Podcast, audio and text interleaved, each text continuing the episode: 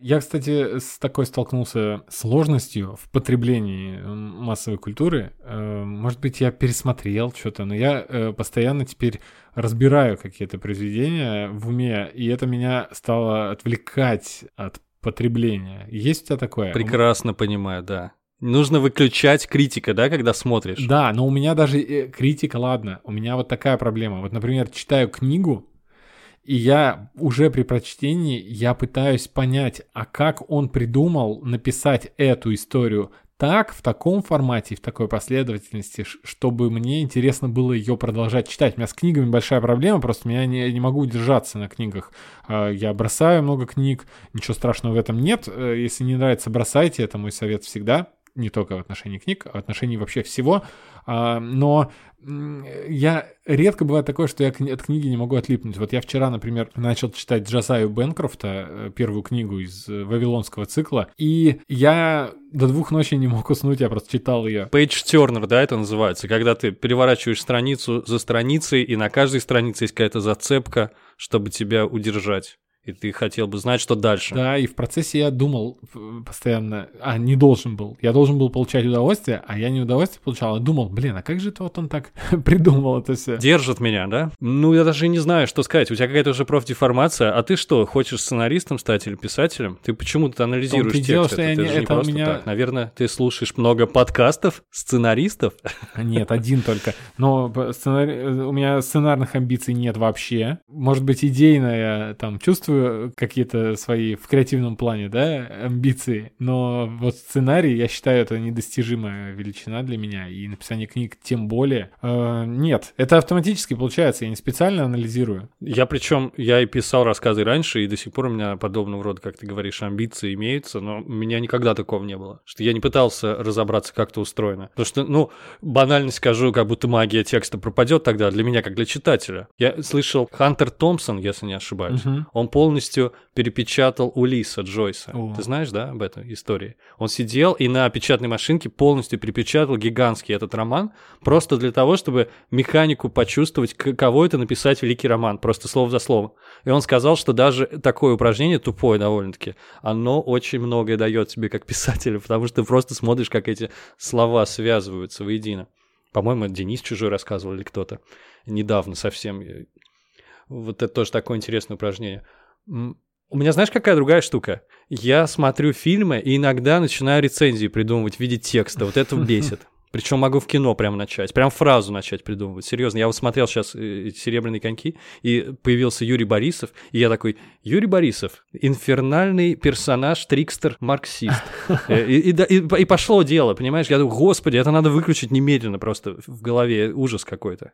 Не хочу таким человеком Какое стать. у вас хобби? Какое хобби на свидании, да? Смысл? Я придумываю несуществующие рецензии. А, а я ведь не пишу рецензии профессионально, я же не пишу. Да, раньше я писал, мне очень лень, если честно, да. Я, как правило, тебе просто делюсь впечатлениями, просто пишу тебе, брату, еще кому-нибудь. И очень редко пишу в канал свои рецензии. Но представляешь, люди, у которых написание рецензий — это их работа. Вот это ужас, мне кажется. Потому что я плохо себе представляю, что сидит Антон Долин, смотрит фильм как как зритель, и фильм кончается, и он такой, ага, все, погнали анализировать, сейчас я структуру продумаю, все, сейчас я начинаю писать. Мне кажется, он начинает уже писать в момент просмотра. Я думаю, что вообще работа критика она подразумевает, что ты не так много удовольствия уже получаешь как зритель. Так что интересный вот вопрос. Не знаю, что делать с, с книжками. Даже и не знаю, если что. Читай скучные какие-нибудь, которые не цепляют, и такие, да фиг знает, вообще не цепляют. Совершенно неинтересно узнать, как это сделано.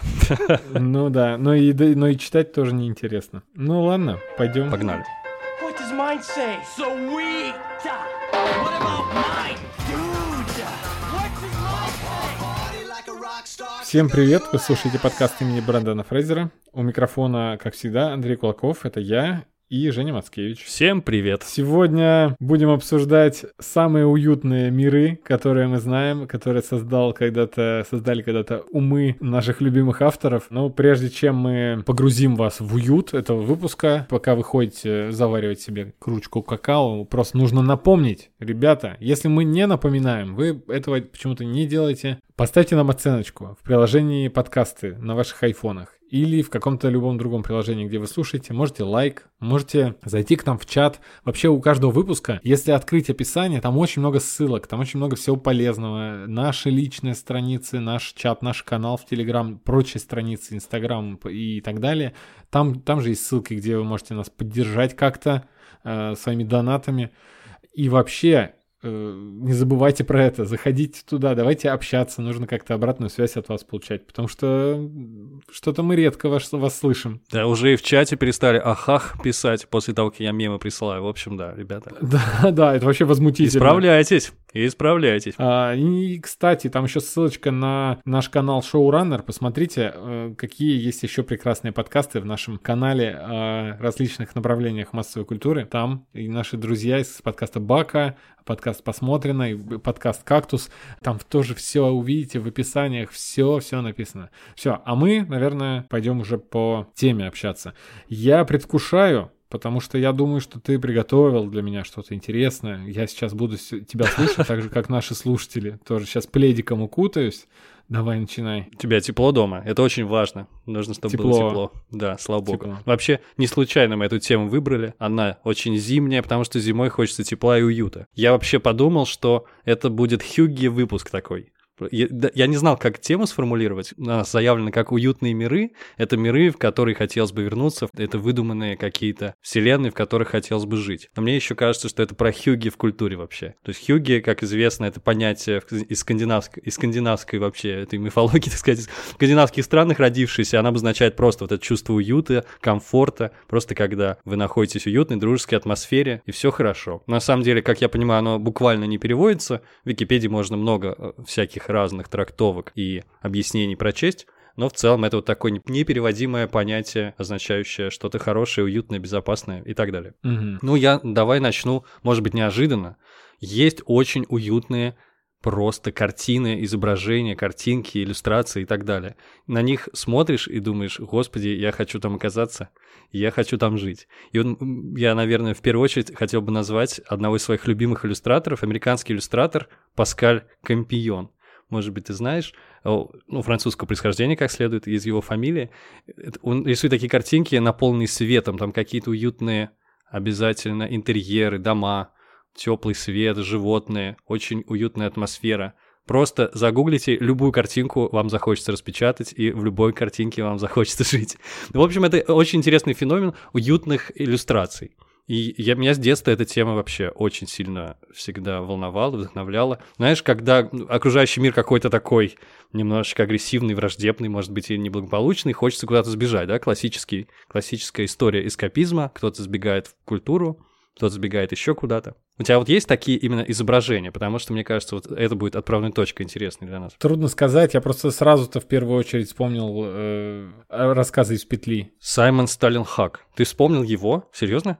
Как уютный мир? Я вспомнил, когда ты начал рассказывать, что есть картинки, которые создают целый мир. Это безусловно так. Но он не очень уютный. Да, а и именно уютного я не могу вспомнить, потому а что... А картины есть? Вот приходишь, и тебя охватывает чувство спокойствия какое-нибудь, и тебе хотелось бы оказаться в этом пространстве. Ой, ты, знаешь, школе... ты же знаешь, какой я в этом плане деревянный. Я вообще... Ну почему? Не, я верю, что для каждого точно есть хотя бы одна, на самом деле множество картин, которые что-то магическое с нами делают. Вот вообще человек не разбирается абсолютно в искусстве в изобразительном. Это я. И приходит в музей, оказывается перед картиной, и она его очень сильно трогает. Так бывает. И он просто завороженный стоит. У нас в школе висела картина Поленова «Московский дворик». Может быть, помнишь такую картину? Так, там все залито светом, какая-то церковь, такая трава зеленая, мальчик играет. Очень такая спокойная картина. Просто рай. Вот, например, вот, вот, например, картина, в которую хотелось бы сбежать порой. Ладно, я при... такой более поп-культурный пример приведу в таком случае. Угу. Просто сейчас, в преддверии праздников, Нового года, Рождества и так далее, я вспомнил, что мне безумно нравятся обложки журнала «Нью-Йоркер». И вот обложки новогодние, рождественские, точнее, Нью-Йоркера, это просто какой-то отдельный потрясающий жанр. Я на Пинтересте зашел и просто не, не мог остановиться, я все посмотрел, огромное количество за столько mm-hmm. лет. Они с 20-х годов выпускают. Они безумно уютные, в каждом хочется очутиться. И при этом это же магия иллюстрации, там мир всегда упрощенно рисуется, да? То есть там это нереалистичный мир. Но в этой простоте как раз вся прелесть. Вот кто-то несет елку, вот кто-то спешит за подарками, и они потрясающую атмосферу создают просто эту праздничную. Я маме прислал ссылку, и она мне звонит, ты представляешь, говорит, господи, какие потрясающие картинки. Я надеюсь просто. Да, я вот прямо сейчас смотрю. Я прямо сейчас yes. смотрю просто. Интерактивный подкаст. Если вы не видели, да, напишите. Я хотел даже сделать подборку новогодних обложек Нью-Йоркера, но это невозможно, потому что невозможно выбрать просто. Конечно, конечно. И Ну, они привлекают, как ссылки в известно. описании. Да, как известно, они привлекают э, всегда самых классных, лучших иллюстраторов. Поэтому там такое многообразие стилей и жанров наблюдается. Ну, от изобразительного искусства таким образом мы переходим к движущимся картинкам, я думаю, и начнем, наверное, с мультипликации, потому что для меня это очень такая особая область искусства, особая область поп-культуры, и для меня лично тоже очень важная она. Я думаю, что мультфильмы лучше всего как раз способны создать мир, в который можно поверить и в котором хотелось бы жить, потому что это, по сути, те же самые ожившие иллюстрации. Они сохраняют эту простоту иллюстраций, и при этом они э, живые и движущиеся, как кино. И мультфильмы для меня вот это вообще особый жанр. Ну и я просто хочу напомнить, что мы как-то с тобой делали зимний выпуск или даже новогодние подборки это было, и э, самый уют, который приходит впервые в голову, это Рождество Чарли Брауна, можно его пересматривать ежегодно. Э, это у меня первая ассоциация с тем, что ты сейчас сказал. Да, офигенно, кстати. У меня не было э, э, Чарли Брауна среди примеров, которые я себе выписал, но я абсолютно согласен, потому что там атмосфера, именно что, все, что вкладывается в это понятие, там прекрасная. При этом очень скромные изобразительные средства используются. Фоны однородные такие, довольно пустое пространство. Да-да-да. Но он, это живой абсолютно мир. Я верю, что это малыши, они настоящие, у них реальные отношения, они там музицируют, смеются, прикалываются друг над другом, иногда гадости делают. Но все равно это все настоящее, уютно, и хочется оказаться во время Рождества с этими ребятами. Там плюс еще Чарли Браун, у него нет ну, рождественского настроения, и он его ищет весь мультфильм. Это особый, конечно, мультфильм э, в эту предновогоднюю пору. Мы его рекомендуем от лица подкаста, безусловно. Я другой мультфильм хотел сказать, про который я всем уже прожужжал уши, и я просто счастлив, что Андрей наконец-то тоже приобщился к нему. Это мультфильм «Бургеры Боба», это ситком про семью, который создал Лорен Бушар. Вот это, наверное, для меня один из самых уютных мультфильмов. Я его называю тоже антидепрессантом. Если есть антидепрессант в мире сериалов, это Тед Лассо, то антидепрессант в мире мультсериалов это бургеры Боба. Вот моему брату я порекомендовал, Андрею порекомендовал, но моему брату уже благотворное воздействие он оказал. Что-то в нем есть, я не знаю. Кроме того, вот этой простоты мультипликационной, которая есть во всех вообще мультфильмах, да? Какой-то герметичный мир простой, небольшой городок или район, в данном случае это Нью-Джерси, Э, видимо. Ну, там подразумевается, но не называется напрямую никогда. Один тот же набор персонажей, все как-то максимально упрощено. В жизни совсем не так, жизнь гораздо сложнее. Но при этом так все душевно, господи, и так все узнаваемо, потому что для мультфильма, особенно если мы вспомним Гриффинов или Симпсонов, там может произойти вообще все что угодно. Довольно безумный мир при всей кажущейся простоте. Но в бургерах Боба все проблемы будничные какие-то и простые. Я не знаю, он такой теплый, мне безумно нравится. Я, я просто счастлив буду, если тебе он о, так же понравится, как мне. Ну, как я понял, тебе он сошел уже, да? Ну, у меня есть подозрение, что он мне весь понравится, потому что ты мне сказал, что через первую серию надо продраться будет. Э, Мне первая серия, может быть, из-за того, что ты занизил мои ожидания, я посмотрел ее вчера и просто великолепно. Она мне зашла, это какой-то запредельный уровень диалогов и вообще э, на таком примитивизме режиссура, как будто бы там, там постановка прям вот сцен, диалогов и так далее. Мне, в общем, может быть, это начало, может быть, это первая серия, все мы помним первую серию Рика и Морти, да? Э, Но я думаю, что дальше будет... э, Дальше лучше, ты мне вообще сказал, когда привыкаешь... Это единственное, что я хочу сказать, что дальше лучше, и больше ничего не хочу тебе говорить, чтобы вообще никак не, не моделировать твои ожидания от этого мультфильма. Просто смотри, я надеюсь, что тебе очень понравится. Единственная Мгм. деталь, я недавно совсем, я посмотрел 9 сезонов из 13 вышедших, видел недавно ролик, где сидят актеры озвучания, и просто сидят перед зрителями и читают текст какой-то серии. И, кто, и по-моему, автор, э, сам Лорен Бушар, читает э, э, закадровый, так сказать, текст, чтобы объяснить мизансцену. Так зал просто умирает там со смеху. И это действительно потрясающе, как они играют все. Еще надо сказать, что там почти все персонажи, почти всех персонажей озвучивают мужчины. Да-да-да. Что тоже добавляет определенного шарма, как ни странно. В общем, это свой сериал с своим таким. Меня, меня это сначала сбивало с толку, если честно, в самом начале серии просто начинается с того, как представляют семью, и там, когда девочку озвучивает мужской голос, я подумал, это прикол какой-то. И вот, ну, ты, как ты сказал, свой прикол в этом есть. Да, там свой какой-то вайб абсолютно. И Тину, который озвучивает парень, а ты потом привыкаешь, понимаешь вообще, что так и должно быть. Что вот она такая сумрачная, это какая-то Дарья, я не знаю, на максималках вот таким голосом говорит заунывным. Это все очень смешно. Вот еще другой мультфильм, который связан с бургерами Боба. Я не знаю просто, что про бургеры сказать еще. Не хочу вам портить впечатление, но очень советую искренне, если пропустили каким-то образом, обязательно посмотрите. Кстати, Есть сериал... Э, благоприятный момент. Э, я, я почему «Бургеры Боба»-то не смотрел? Да потому что я за компьютером мало времени провожу, а его можно было с субтитрами в оригинале найти только на рутрекере, и то не все сезоны. А с всякими сайтами пиратскими онлайн мы уже перестали дружить, потому что нас избаловали суперкомфортные всякие сервисы, типа Netflix, да и можно и Кинопоиск уже называть, хоть он не такой э, удобный в э, использовании, э, но тем не менее, всегда-всегда под рукой нажимаешь, и без лагов у тебя все включается, без кучи рекламы.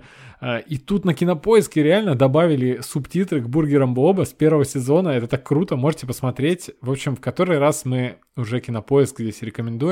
Кинопоиск, пожалуйста, позвоните нам. Да, свяжитесь с Андреем. Ну, я согласен, что субтитры здесь практически необходимы, потому что слушать, как они озвучивают, это потрясающе, по-моему, все. И гораздо э, интереснее это смотреть, гораздо приятнее. Это очень сильно выигрывает сериал от того, когда вы смотрите в оригинале. Довольно глупо просто смотреть в озвучке, они все хуже чем оригинал. Вот с «Бургером Боб» еще другой мультсериал связан, про который я уже дважды рассказывал. Но мне несложно, расскажу и третий раз. Сценаристки бургеров Боба, они собрались и решили впитать всю милоту вообще, которая есть в бургерах Боба. Вы не подумайте, что он такой приторный и слащавый. Там всякие шутки, там и смелые шутки, и довольно грубые, и шутки для взрослых есть. Ну да, там даже в описании пишут шутки на грани фола, типа, Бывают. Которые, э, ну, как о которых не думали даже Симпсоны. а, ну, слушайте, Симпсоны реально семейный мультсериал по сравнению с почти любым другим современным да, мультсериалом. Да, согласен. А бургеры Боба, они смело говорят на любые темы, да. От первой серии, от... ну ладно, не буду ничего говорить, все, дальше. Не, да, не портите. Ну, в общем, эти девчонки объединились и написали другой сериал, который стилистически очень похож, его анимирует та же самая студия, и он называется «Великий Север». Третий раз рассказываю про него, он тоже про семью, там главного героя озвучивает Ник Офферман, это известнейший Рон Свонсон из парков и зон отдыха. У него семья э, большая, но жена ушла от него. Они живут на Дальнем Севере, в, в суровых условиях, и вокруг все очень холодно, зато внутри у них дома очень тепло, теплая атмосфера. И вот это как раз очень милый сериал. Вот некоторым даже сложно смотреть. Возможно, они не привыкли к тому, что люди в семье относятся друг к другу с любовью и уважением. Действительно, если вам этого в жизни не хватает, мультсериал должен вам зайти, возможно. А, мне он очень нравится. Вот это такой уютный мир, действительно, хочется срочно поехать в этот северный городок, где из всех развлечений, я не знаю, можно дрова поколоть, можно пойти в бар или еще что-то. Просто мир, в который веришь и куда хочется попасть, и, к сожалению, все эти нарисованные миры в реальности не существуют. Но вообще я обратил внимание, что вот этот маленький городок — это же троп в американской культуре. Угу. Да, я сам был в таких городках. Они, кстати, я был в десятитысячных, это уже считается довольно крупными городами. Вот сколько сериалов не смотришь, очень часто обращаются именно к маленьким городкам, где все друг друга знают. Это вообще идеальное место для того, чтобы любую историю рассказать, потому что большая часть Америки, она в таких городках и выросла. Я сейчас в данный момент смотрю Декстера, там тоже какой-то город в какой-то заднице мира, где все очень холодно, где-то на севере, и тоже все друг друга знают. И по сути это тоже... В Декстере прям Фарго. Да, да, да, там, кстати, они... Там лучший момент пока что за пять серий, это где они спародировали Фарго, и он говорит, это немножечко слишком Фарго. ну, ага. это просто была шут... мета-шутка, и это лучший Класс. момент был пока что. Так вот, наверное, Великий Север с Декстером новая кровь очень прикликается. Кроме того, э, что там никого не убивает, и он очень милый. А Декстер, в Декстере все время кого-то убивает, он не такой милый. Э, вот есть какое-то очарование в этих замерзших э, маленьких городках. Я не знаю, может быть, меня поправят любители скандинавских сериалов и скажут, что наоборот, эти маленькие холодные городки зимние – северные, они зловещие, там, и там атмосфера... Ну, слушай, э, это, это ты говоришь про скандинуар, вот этот, который действительно холодный очень и серый и так далее, но здесь, здесь такие яркие теплые краски, что вообще не тянет на скандинавские вот, этот вот нуарные мотивы, которые любят использовать детективы, норвежские и так далее. Ну, нужно понимать, да, что это одно дело американский север, другое дело наш север, русский. У меня в свое время было несколько знакомых из Мурманской области. Вот они приехали в наш солнечный и Нижний Новгород, а если что, это один из самых паспортных городов э, на европейской части России считается. Им было классно, потому что в Мурманске просто беспросветно как-то все было. В Мурманской области слишком холодно, слишком темно и никаких перспектив. И нужно понимать, да, что это разные вещи абсолютно. Одно дело северный городок там, и другое дело северный городок здесь. Ага. Ну и плюс, я не уверен, что у нас вот так вот развито вот это соседство, вот это neighborhood, что, что называется, да, вот когда они всех знают у себя в районе, как, какая-то культура знакомства, общения, совместного досуга и так далее.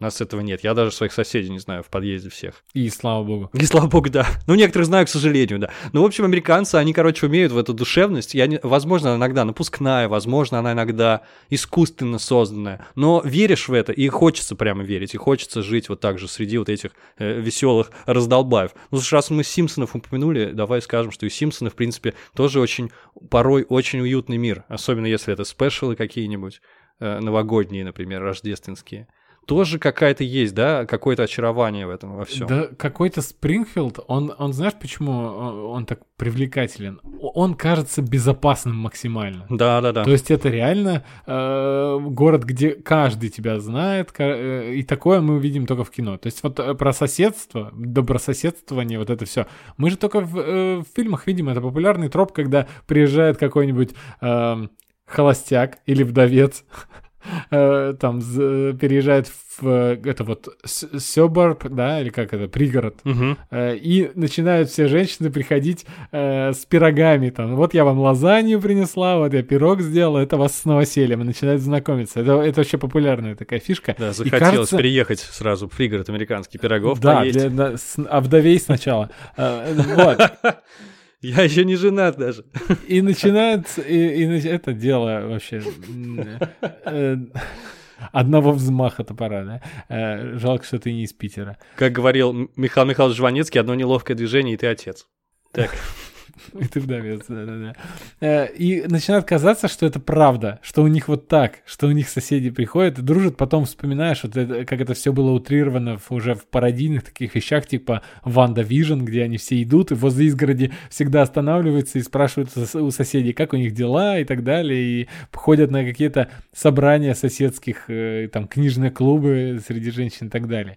Но в, в Спрингфилде вообще в абсолют возведено в Симпсонах, потому что там ну, просто полицейские знают по именам вообще всех в городе, абсолютно, до последнего жителя и так далее. Ну там как будто бы уже совсем деревня, да? Помнишь, может быть, классическая деревня из фильма типа «Крутые легавые», лучшая деревня в Англии, и там просто, ну, ты помнишь, какая там деревня? Да, я, да, мне каждый раз, я не понимаю, почему это деревней называть, это офигенный городок, очень уютный, очень красивый, ну, пока там всякая жесть не начинается. Э, это очень похоже на то, что я видел в Америке. Я попутешествовал по Висконсину, именно по маленьким городкам, я был в пяти или в шести городках такого рода. И визуально, если честно, похоже на Спрингфилд. Все похоже, одноэтажная Америка, очень милая. Я не знаю, на самом деле, какие у них отношения друг с другом в реальности. Наверняка у них есть книжный клуб, но не все женщины туда ходят, очевидно. Э, и наверняка полицейский знает некоторых, некоторых преступников по именам, но не всех. Потому что, да, жизнь немного сложнее. Но в целом уже неплохой материал. Есть над чем, с чем работать, в общем говоря, в Америке. Ну, такой вайб деревенский, я бы так сказал при всех удобствах города. Там бассейн, например, торговый центр обязательно, Walmart огромный. Ну вот и продолжая вот эти сит ситкомы, мультфильмы. Про крайний север как раз хотел добавить, что мы только что записали спешл для наших эксклюзивных подписчиков, и, и там была у нас небольшая 10-минутная ода Нику Оферману. Мы буквально признались в любви на всех языках мира. Если хотите послушать, наверное, пора уже подписаться на нашу страничку, на Patreon или э, в ВКонтакте и послушать. Это первое. А второе, я хотел добавить про Крайний Север. Какое мастерство у аниматоров делать уютным и теплым по сути-то морозную атмосферу, потому что вот мы э, люди теплолюбивые такие существа и вообще не очень-то любим холод. И зима вообще у нас это настоящее бедствие, ну, по крайней мере, в Нижнем Новгороде. И для автолюбителей, и для пешеходов, и вообще, и вот это все. А, в таких мультиках, как «Крайний север» или «Хильда» сразу вспоминается, да? Обязательно. Нужно Хилду вспомнить. Мы ее вспоминали и в прошлом году, когда рекомендовали разного рода уютные фильмы и мультфильмы. Ну, нельзя Хильду обойти стороной, да. И везде снег лежит, как будто это что-то мягкое, теплое, уютное, как будто это какая-то вата, которая поддается, какая-то пластичная вата, какой-то я не знаю, которую, в которой хочется лежать, и которая там, когда кидаются снегом, они попадают в, э, за шиворот, и тебе вполне себе комфортно от этого. Нет, в жизни на самом деле не так, и поэтому хочется вот в такие миры попасть, где зима — это не бедствие. Да, ну, бывают, конечно, ласковые тё... зимы относительно теплые, при этом снежные. Кстати говоря, Хотел привести предыдущую зиму в пример, но это совершенно не так. Я вспомнил, что предыдущая зима была безумно холодная и безумно снежная. Это прямо супер настоящая зима из палаты мер и весов. Просто сферическая зима в вакууме какая-то. Точно. Э, в связи с, с замерзшими городками я сразу Южный парк вспоминаю, потому что там как раз всегда зима, всегда они ходят в этих шапках чертовых. но там особого уюта нет, но в некоторых эпизодах прослеживается. Но все-таки Южный парк слишком язвительный, слишком такой ироничный для того, чтобы его э, рекомендовать. А вот Хильда абсолютно согласен с тобой.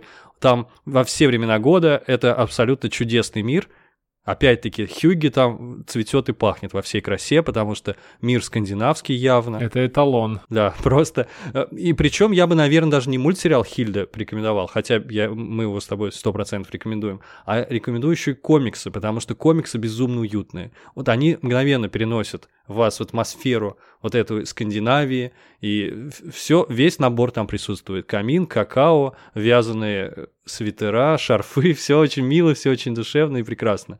И снег пушистый мягкий, как в детстве.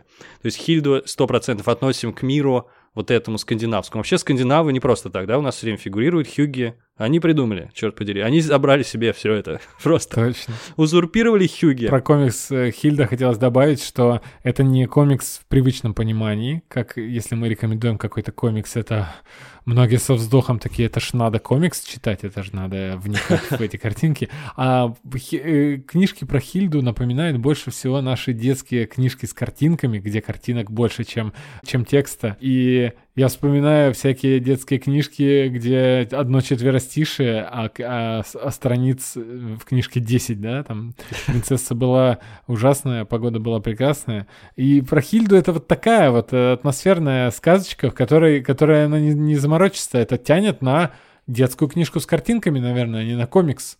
Да, я согласен. Понимании. Ну, тем более, что он и рисует, и пишет, и это такое авторское произведение, он еще и нащупывал свой авторский стиль, потом придумал совершенно. Вышел как в конце уже прям к идеальному подошел.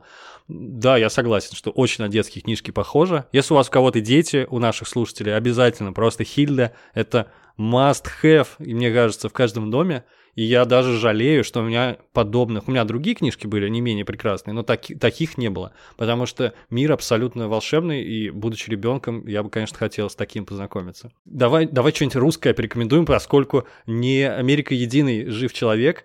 Простоквашино, мне кажется, одним из уютнейших просто мультфильмов, которые только бывают. Особенно, как вы понимаете, речь про зиму в Простоквашино. Зима Простоквашино — это просто квинтэссенция всего, что мы любим в зиме, что мы любим в деревне. Да, и печь, и, и все, что хочешь, и телевизор как главное украшение стола. Да, так что да. я, я думаю, что Простоквашино должно обязательно быть в каждом списке предновогодних уютных мультфильмов. Ну, я не знаю, это просто... Там же каждая фраза уже крылатая.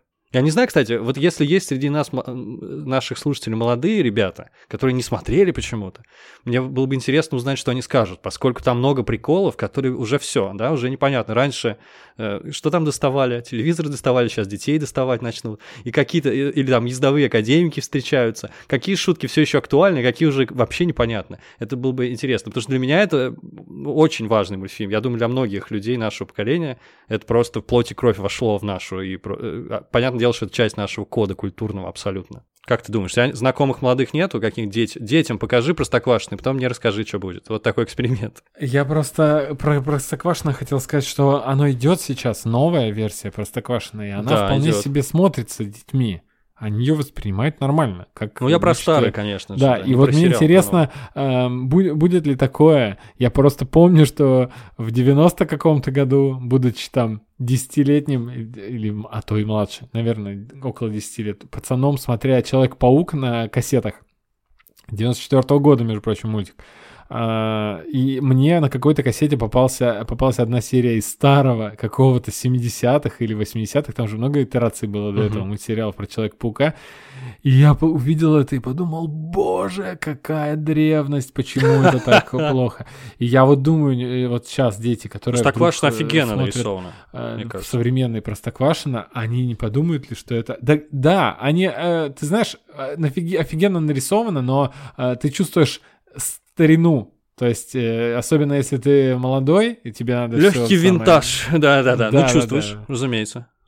Потому что другая эпоха, там все другой, другой темп, ритм. И самое главное... Не, ну, конечно, там чувствуется во всем, что это в советские времена создано. Ничего плохого нет, просто это вот... Мне, мне кажется, я просто думаю, что на самом деле современным детям норм будет. Им понравится. И думаю, что даже, возможно, больше понравится, чем современный мультфильм, поскольку нарисовано лучше. И голоса лучше. А, ну, еще есть такая штука, как магия детства. Все, что ты в детстве посмотрел, потом навсегда отзывается уже в сердце спустя многие годы. Я думаю, что э, со многим это работает. Я сейчас вспоминаю какие-то мультики, я смотрел, это ужасные, действительно. Я не стал бы их смотреть нормально. А все равно ностальгические чувства есть к ним. И я думаю, о, прикольно, но пересматривать не буду. Поэтому все, что детям не покажи в детстве, им будет нравиться. Я думаю так. У меня есть несколько знакомых детей, но они пока что практически в несознанке пребывают и смотрят все подряд. И там и фиксиков, и какие-то там и тачки есть, и какие-то летающие, и поезда. Представляешь, есть мультфильм про поезда, про самолеты, про все мыслимые ожившие игрушки. Я не про пиксаровские тачки э, говорю сейчас, просто есть такие вот мультсериалы. Как я понимаю, это гениальное изобретение, чтобы продавать игрушки. Еще один русский мультфильм, российский, советский, «Ночь перед Рождеством». Ну, тут и сама книжка уже. Сама книга прекрасная, мне кажется, и очень в тему нашего подкаста будет. Но именно советский мультфильм, который методом ротоскопии или ротоскопии создан.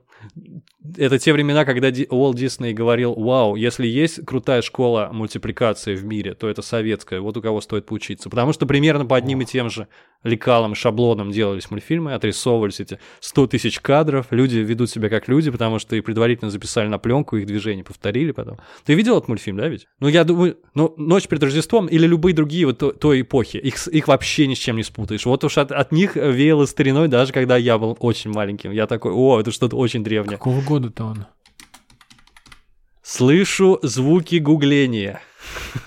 Андрей гуглит. Да-да-да. 51-го. Есть что-то, кстати, вот в этих послевоенных э, мультфильмах, что-то очень теплое, Да, прекрасное. я, смотрел. Да-да-да. Вспомнил, что смотрел. я в свое время делал какую-то в анимадроме, это паблик про анимацию, который я иногда веду, э, подборки разного рода мультфильмов новогодних, рождественских.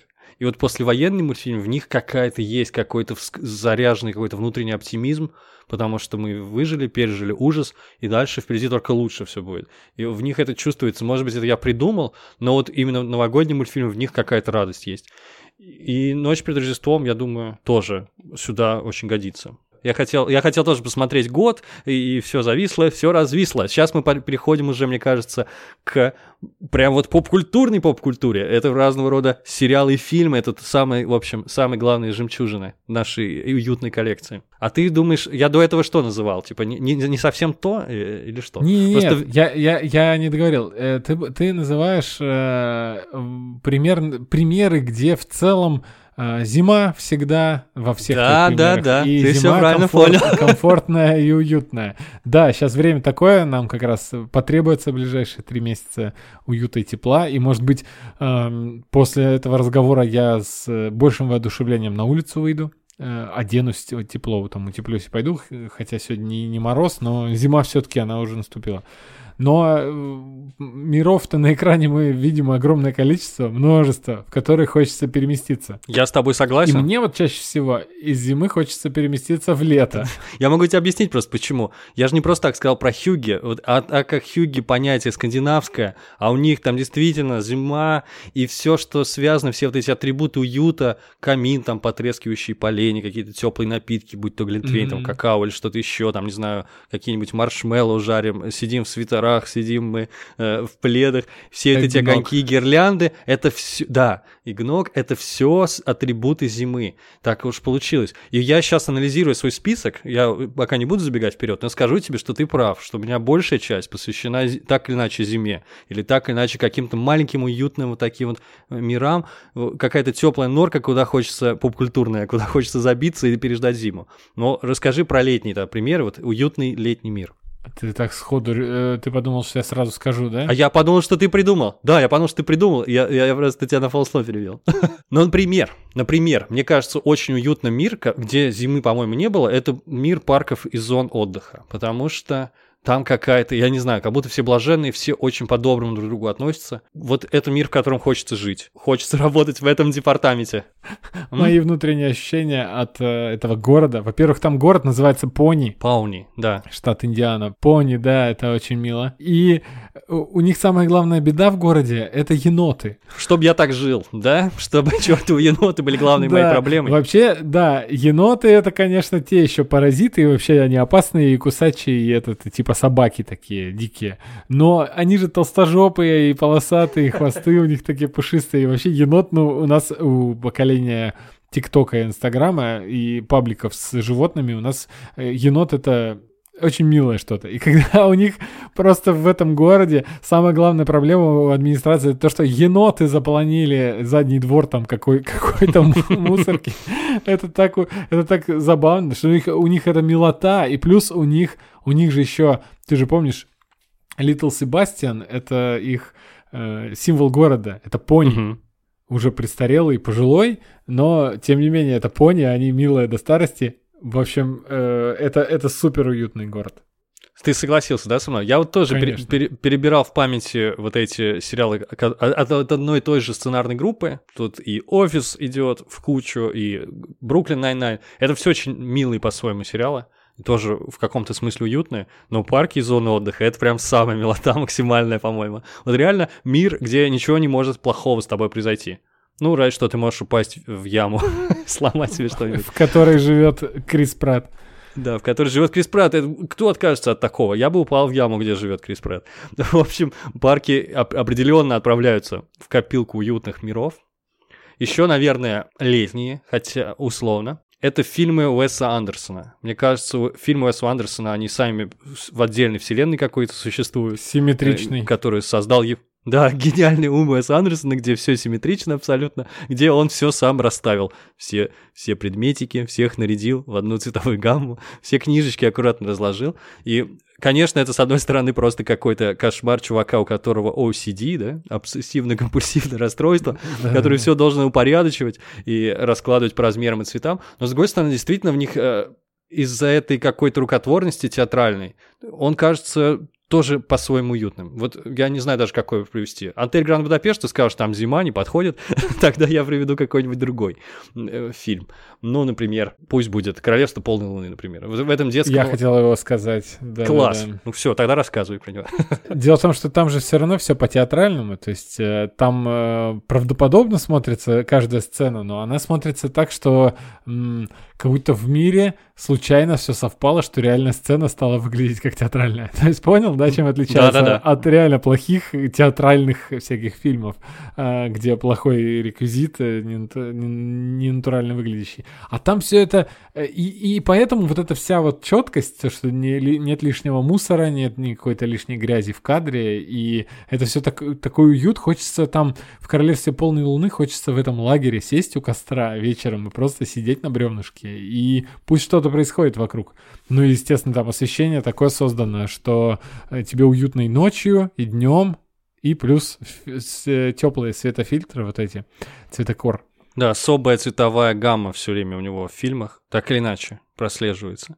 Я, наверное, еще тогда вспомню «Бесподобного мистера Фокса». Это мультфильм, а, ну, понятное дело, мой любимый жанр.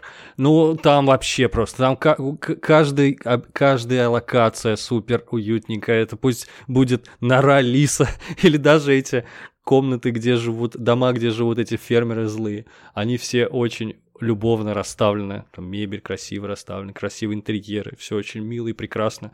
Э, вот уж действительно маньяк Уэс Андерсон развернулся здесь на полную катушку, потому что и в фильмах он и так все контролирует, да, все, что в кадре. Вообще все, каждый, э, каждый предмет, mm-hmm. каждый объект. А в мультфильме он вообще просто демиург, создатель всего. Он, более того, нарядил главного героя, мистера Фокса, в такой же вельветовый костюм, какой носил сам. Вы можете найти без проблем в интернете фотографии, где он в таком же костюме, там, не знаю, тройка или двойка, Уэс Андерсон, точь-точь, как его собственный персонаж.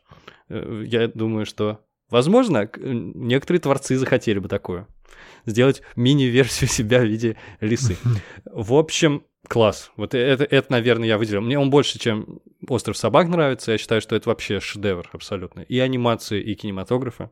Такая классная штука, классная история. Но мы уже много раз говорили, да, про мистера Фокса. Точно, точно. Да и про... И взрослым, и детям он Уэс понравится. Андерсона.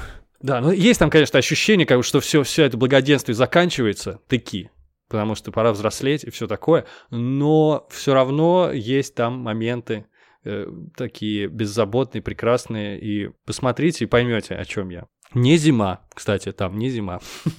Но я хотел еще затронуть тему именно сказок. Вообще сказочных фильмов мне не хватает сильно, э, потому что как будто бы в нулевых их было больше, тебе не кажется? Мы смотрели тогда «Братья Грим, вот этот вот... Э, а может мы смотрели их больше просто? Ну, потому что мы были детьми. Может быть, но слушай... Вот смотри, вышел, вышли «Серебряные коньки», сказка. А ты так. от нее отмахнулся, два года не смотрел. Я тоже. я, я бы смотрел ее. И, кстати, тоже зимний, поэтому ничего рассказывать не буду. Зимний сказочный мир, предрождественский Петербург. Но он не такой ну, уютный. Ну, согласен, согласен. Сейчас Малефисенты было две, два фильма да. уже вышло и так далее. Ну вот я хотел как раз перечислить сказки всех, скажем, последних там 20 лет, и мне кажется, что все сказки, они какие-то немного мрачноватые, там постоянно есть какой-то зло Малефисента, это угу. вообще там э, какой-то мрачняк. Взрослели, да, сказки? Да. Стали более э, такими серьезными. Хроники Нарнии вообще не назовешь уютным миром, куда хочется попасть и так далее. Голодные и, игры, и, шутка. Те, те, да, те же братья Грим, который был вообще уж прям с каким-то гримдарком, там, э, кошмар. Я вспомнил э, фильм «Звездная пыль» по Нилу Гейму, Гейману, и он вот вообще весь какой-то, даже в самых там страшных моментах, он вообще всегда был каким-то уютным. Ты, ты понимаешь, Очаровательный когда, фильм, да, помню. Когда выходит э, там целое десятилетие, выходят фильмы про Гарри Поттера, и только мрачнеют с каждым, с каждым фильмом, э, все страшнее и страшнее, это уж вот уж Dark Fantasy так э, точно. А э, Звездная пыль, я просто вспоминаю хотя бы городишко, где главный герой, из которого он отправился путешествовать вообще уже в эту волшебную страну за стеной. И, угу. и как вот эти вот улочки, вот эти вот изгороди живые, и мостовая, по которой он идет, и все какое-то такое спокойное, теплое, хочется по этим улочкам погулять. Это не тот пример, как в э, «Полночь в Париже» с э, Оуэном Уилсоном, да, э, хотя там тоже есть вайп. Я именно про сказочность. То есть да, в «Полночь в Париже» он ходил по реальным улицам реального города, а тут вот именно сказочность. Но там тоже игры. создано, именно когда он в прошлое попадает, ну, сказка чистой воды, он встречает всех абсолютно там, э, их, там, и молодого Хемингуэя, и Дали, и кого угодно. Я, кстати говоря, ты знаешь, веришь, нет, я сидел у подножья этой самой церкви именно в полночь, мы пришли, там мой был брат, моя мама, и мы ждали, что, может быть, телепортируемся все-таки в прошлое, черт подери. Честное слово, сидели там. Э, к сожалению, не удалось телепортироваться, но это чистой воды именно сказка. Я, но я понял, о чем ты говоришь. Знаешь, мне ассоциации такие сразу возникли. Шир до всего дерьма. Когда еще тьма начала сгущаться, Шир — это рай. То есть там все классно. Господи, там так хорошо. Они живут э, жизнерадостные, припеваючи. Они кушают, веселятся, занимаются занимаются своим хозяйством и решают какие-то простые свои проблемы. Мне кажется, Шир до наступления всех событий основных это просто вот самый уютнейший мир на свете. Но, как я понимаю, вообще Толкин, собственно, какие-то свои детские воспоминания там этом каком-то там графстве, какой-то там Шир, я не знаю, Йоркшир, не помню, э, и воплотил, что вот до индустриализации, до наступления нового времени вот так все и было. Так было все идеально и прекрасно. Тут, кстати, он, знаешь, с кем? Солидарен с Хаяо Миядзаки. Я думаю, что всем нравятся мультфильмы Хаяо Миядзаки. Я вообще их не включил в список, но сейчас вспомнил просто само по себе. Они довольно уютные, многие из них. Но в них как раз есть вот это противостояние между цивилизацией и природой, между наступлением нового времени, и угу. природа уходит, все какие-то старые ценности уходят, наступает новое, мусор, индустриализация, загрязнение окружающей среды, т -т -т -т -т. Вот. Это чувствуется, что старый мир уходит деревня погибает, как бы мы сказали в России. Это ощущение есть. Но, тем не менее, там ухвачено вот это настроение. Если вы помните, не знаю, мой сосед Тоттер, ну, там, очаровательно. Ну, хочется жить там. Безусловно, хочется жить в этом домике. И, встр... и там такой мир прекрасный, что веришь, пойдешь в лес и встретишь обязательно какого-нибудь древнего демона милого. Короче, да, можно назвать Хюги и Шир. Шир и Хюги. Да, вот это и снег и газон, да, два залога снег, и газон. хорошего настроения. Ну, среди сказок я бы, наверное, сказки о мумитролях назвал, потому, но это Скандинавия, тут уже понятно. Главные амбассадоры Хюги в мир. Мумитроли, кстати, очень сами по себе сказки очень уютные, но я хотел вспомнить другое. Однажды я был в какой-то съемной квартире на Airbnb, и я нашел советскую, по-моему, книжку, издание комиксов о мумитролях, я не помню, там пять, что ли, этих книг существует, я потом искал в интернете. Вот они безумно уютные, потому что здесь опять это упрощение, которое я люблю. Такой мир схематичный, простой, понятный. И мне, мне было потрясающе просто э, листать эти комиксы. Я рекомендую тем, у кого есть возможность их почитать, посмотреть, купить и так далее. Потому что это даже больше меня зацепило, чем сама книжка. Ну, потому что я, видимо, человек такой визуально все воспринимаю, и мне легче комикс посмотреть, нежели книжку прочесть. Но это разные вещи вообще. Это отдельное произведение. Так что Хьюги, Хьюги. Да, возвращаясь э, к этому, да? Черт, да, меня, я сейчас вспомнил, что и фильмы у меня, представляешь, все фильмы, что я вспомнил, там зима, черт подери. Я тогда их обозначу а пунктиром. Просто я хотел тебя тогда Не заостряться, чтобы...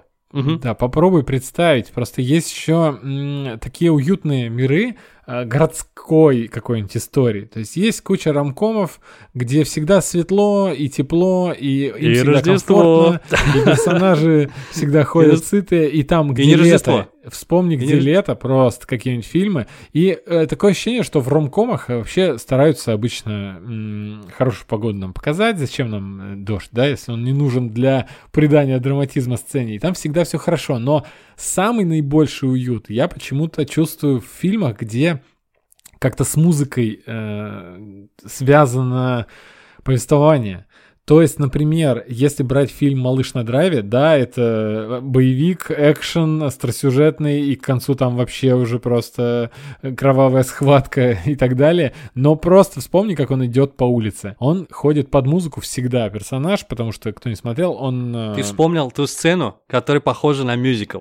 А вообще мюзиклы, они искусственно сконструированы, они такие театральные. На самом деле, если ты вспоминать будешь мюзиклы, вообще все, будь то «Мама Мия», «Лагли волос», там, я не знаю, все, что будешь вспоминать практически, практически. Да, там да, все да, будет именно таким уютным, простым, и тебе хочется там жить. Это всегда же так. Просто, ну, там, они потому что несут радость, это их, а, их вообще основное значение. Даже La La Land, если ты вспомнишь, казаться, да? что люди даже просто идут уже пританцовывая, хотя они просто идут, а играет музыка, которая тебе нравится. Да. Я вообще не La La Land вспомнил, я вспомнил фильм Yesterday Дэнни Бойла. Э, это тот э, фильм «Фантазия», где весь мир забыл про то, что была группа Битлз, кроме главного героя, и он начинает э, петь их песни в этом мире и становится популярным. И то есть там все вот такое вот э, забитлованное, понял? Вот такое все угу. легкое, как, э, как песни Битлз. Я сейчас вспомнил классную сцену из фильма «500 дней лета», где я не, не помню, что произошло. Возможно, там он переспал с главной героиней, или она ему сказала, что там он ей нравится, или они поцеловались, но что-то произошло.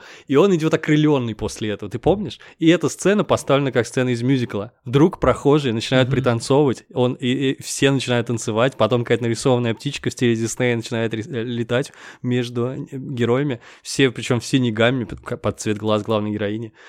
И, в общем, мюзикл — это когда у тебя душа поет, да? И все прохожие да. уже при приветливые, улыбаются тебе. Это вообще в реальности такого нету. Но, с другой стороны, я бы не хотел жить в мире мюзикла. Во-первых, все время звучит музыка. Это безумие. Во-вторых, Да, но мы- можно, можно сойти с ума. Все Мы танцуют. же, не- мы же не про э, переезд совсем, мы не хотим эмигрировать туда. Мы говорим Мы про о- туризм, т- про об туризм. эскапизме, э, хотя бы даже куда, куда хочется сбежать от э, повседневной да. действительности. Я бы сбежал просто пройтись два квартала по такой улице в летнем городе, где все пританцовывают и где играет музыка, и вернуться уже сюда, и все. Вот, э- вот это в, вот, в этот э, гребаный мрачняк. Тогда вот еще пару примеров, потому что классно, что ты вспомнил ситкомы. Я понял, что ситкомы, авторы, точнее, ситкомов, они понимают, за что их любят. И вообще практически любой ситком сюда годится, потому что в ситкомах никогда не происходит ничего ужасного. Никогда практически не происходят трагические события. Там всегда мир какой-то такой на позитиве. Тут, ну не знаю, теория большого взрыва, друзья, это вообще все самые классические примеры. Чуть менее классические я вспомню. Это, во-первых, хэппи-энды, может быть, помнишь? Э, Хэ- Happy Endings, это сериал Мгм. на ABC, он шел всего три сезона. Это как друзья, только в Чикаго. Вот тоже очень уютный мир, и, в принципе, я бы с удовольствием пожил бы, там, солнечно, прекрасно, и никаких серьезных проблем, непоправимых не происходит. А что касается Нью-Йорка, вспомнился мне сериал Bored to Death, смертельно скучающий, его переводят по-разному. Это вообще коротенький сериал. Там, кстати, Тед Дэнсон играл из Галифианакис. Вот. Мгм. И в главной роли Джейсон Шварцман. Для тех, кто не знает, тут это нас роднит немного с Уэсом Андерсоном. И на самом деле этот сериал немножечко Уэс Андерсоновский. Какой-то там есть такой странный, странный такой вот вайп, атмосфера, такая легкой расслабленности. В общем, про нью-йоркскую богему, всякие там редактора, редакторы, журналисты, как они развлекаются.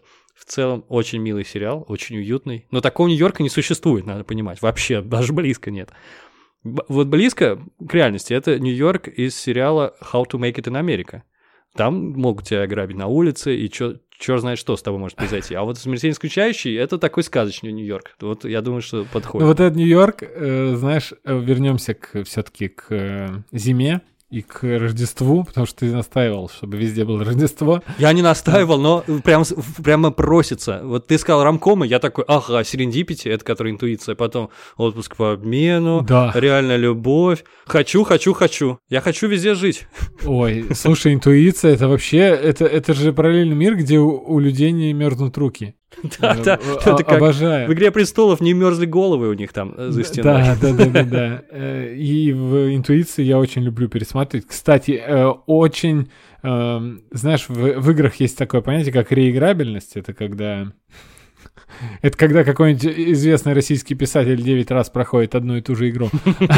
А в фильмах ресмотрибельность, наверное, я не знаю, как сказать, но фильм, который создан для того, чтобы его пересматривать. Да, пожалуй. Это интуиция. А, просто я, я хотел сказать, что Нью-Йорк, когда на нем немножечко новогодних декораций, и тебе его показывают под рождественскую музыку, например, там начало любого трейлера «Соколиного глаза», и там «It's a most wonderful time», вот эта песня, и Мгм. тебе так, тебе сразу хочется туда пройтись, и у тебя тоже, и тебе уже и шарф не хочется затягивать посильнее, и вообще кажется, что там э, тепло и вообще хорошо, и все не бегут куда-то там, знаешь, как ритм большого города, а вот все идут, задрав голову, как ты. Хочется в такой мирок попасть, где все туристы. А, Я согласен, да.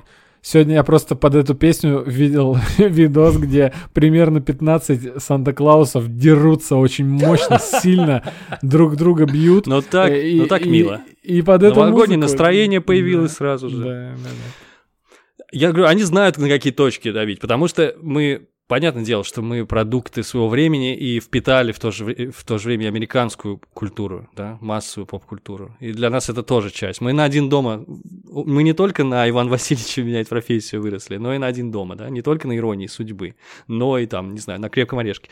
И поэтому они знают уже, на какие точки нажимать, чтобы сработало, как у собаки Павлова. И песенки эти работают, все это работает абсолютно. И, кстати говоря, мне «Соколиный глаз» поэтому очень нравится. Но мы с тобой обсудим его в отдельном подкасте. Но Мгм. рождественский Нью-Йорк — это отдельная история, или новогодний Нью-Йорк. Потому что это как будто бы город, который забрал себе титул «Самый рождественский город на планете» благодаря кинематографу исключительно. Хотя Конечно. все, кто были в Москве, например, в новогодние праздники, наверное, убедятся сами, что самый наряженный город, э, ну, в Европе точно, мне кажется, в мире, один из самых наряженных городов – это Москва. Ни- ни- такого сумасшествия нигде нет. Так сильно не, не украшают обычно.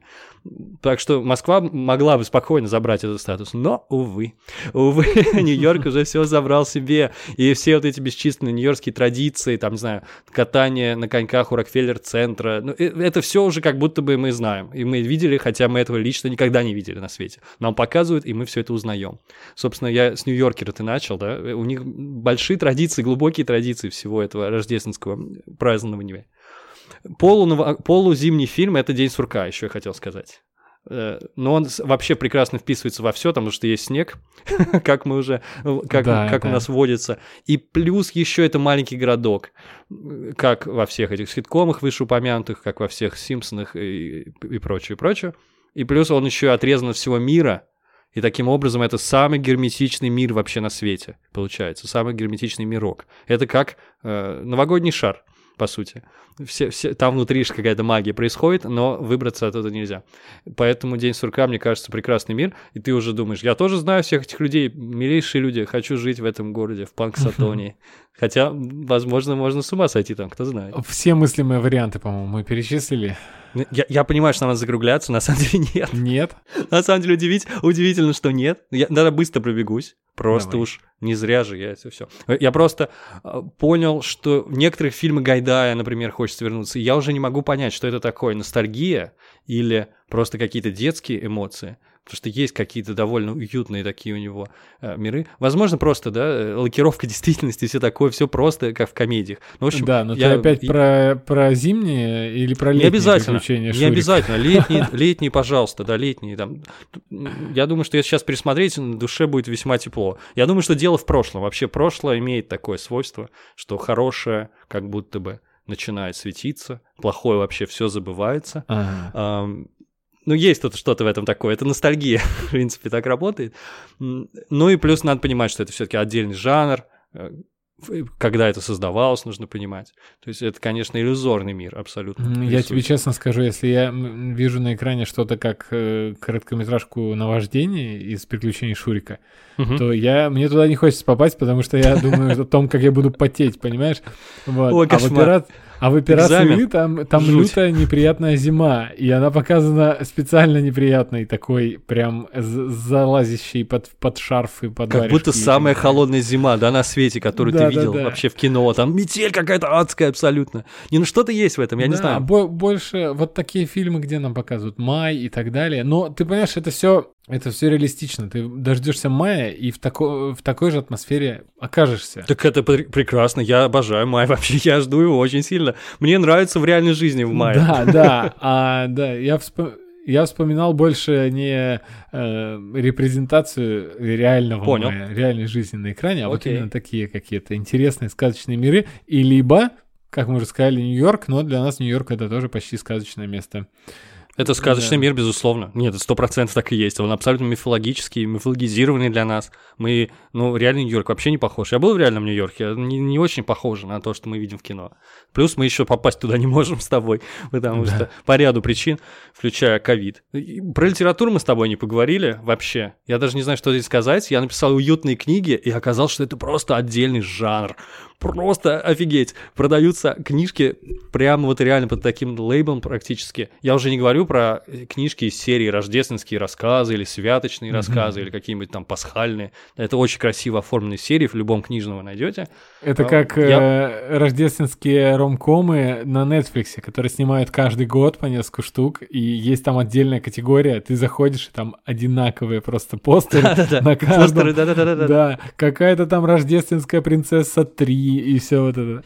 Короче, уютные книги, э, прям вообще везде есть уютные теплые книги, сотни книжек в этой подборке, в этих подборках. Точнее, я поэтому просто не буду ничего повторять из этого. Это за меня всю работу сделали. Я посоветую, как всегда, как незрелый человек, я посоветую детские книжки. Мне кажется, безумно уютными миры, которые рисует Денискин рассказы. Миры, это уже мир недостижимый, в глубоком прошлом. Он был в прошлом даже уже, я думаю, для тех, кто читал это, когда книжки только появлялись. Э, какая-то такая уютная советская реальность, где никаких серьезных проблем не происходит. Вот есть у меня особо излюбленная я не буду, наверное, их рекомендовать, но я думаю, все, кто читал Денискины рассказы, вообще понимают, о чем я. Потому что это крайне уютный мир. Что-то в нем есть такое мультипликационное, наверное, даже. Ну и, наверное, еще хотел бы от себя добавить, э, я считаю, что повезло всем тем детям, которые в детстве читали журнал «Трамвай». Андрей, ты из этих детей или нет? Э, да, точно.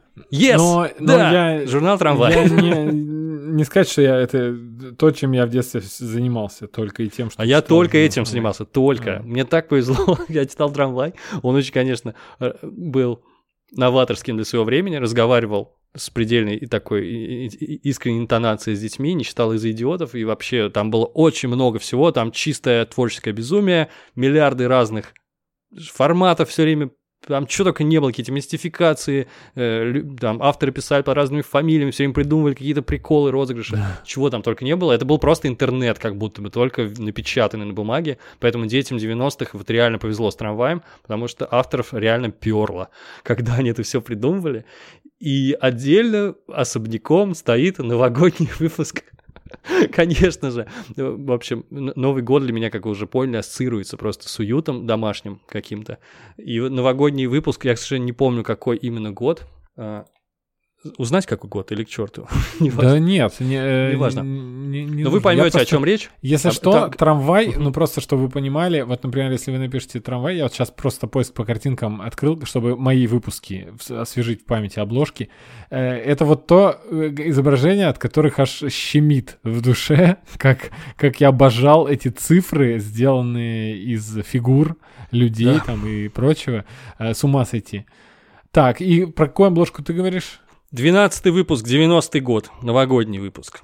От корки до корки. Это чистое великолепие, уютное. Там собираются выдуманные персонажи, э, выдуманные герои, которые как будто бы из разных, я уже не помню, какой там, э, какой там замес, они то ли из разных редакций, то ли что. И они каждый приносит какие-то свои статьи, делятся какими-то своими историями. О, это просто волшебно. И все связано с Новым годом, так или иначе. Это просто квинтэссенция радостного новогоднего настроения. И хочется оказаться с этими персонажами там, за этим столом, и тоже рассказывать разного рода новогодние истории, и сидеть и есть салат оливье. В общем, для меня это вот самый такой уютный выпуск из бесчисленного множества уютных выпусков журнала «Трамвай». Это просто вообще непонятно абсолютно современным детям, я думаю, э, то, что мы сейчас говорим с тобой. Какой-то жур- журнал, черт Я знает. просто э, как раз я как раз задумался сейчас, э, смогли бы мы сделать что-то аналогичное сейчас и понял, что я даже я даже не представляю, если честно, но у вас в, в виде интернет-журнала что-то такое же. Кру- такое же крутое по творческому посылу и заряду, я не знаю. Yeah. Ну, в общем, это журнал, который э, выходил два года, в 90-м, 91 годах. И все, это феномен. И он так недолго просуществовал, но при этом неизгладимое впечатление оставил во многих, во многих людях. И плюс все эти авторы, они тоже никуда не пропали. Они тоже там занялись своими делами. И кто-то там книжки стал писать детские, кто-то еще что-то делал. В общем, это абсолютно точное явление.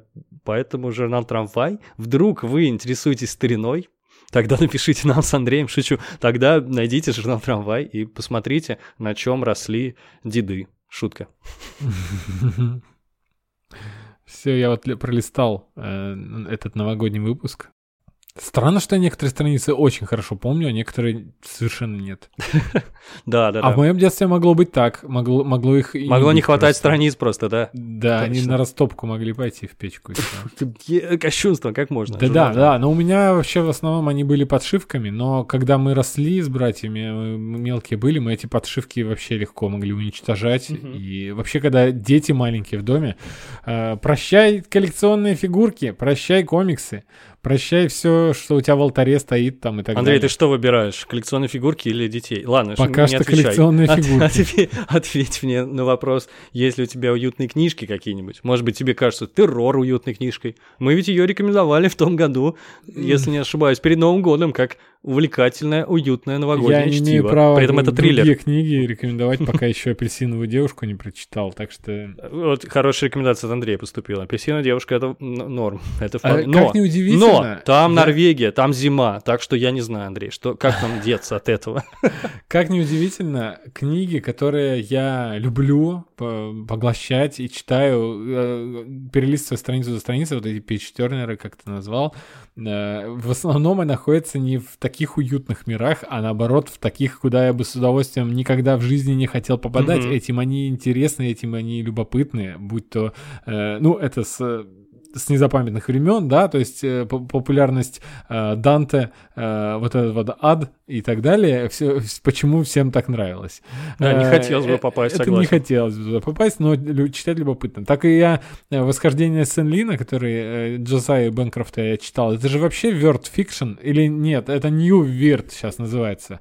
То есть weird fiction это, по-моему, звали так, когда еще во времена Лавкрафта, а это уже современное, там, New.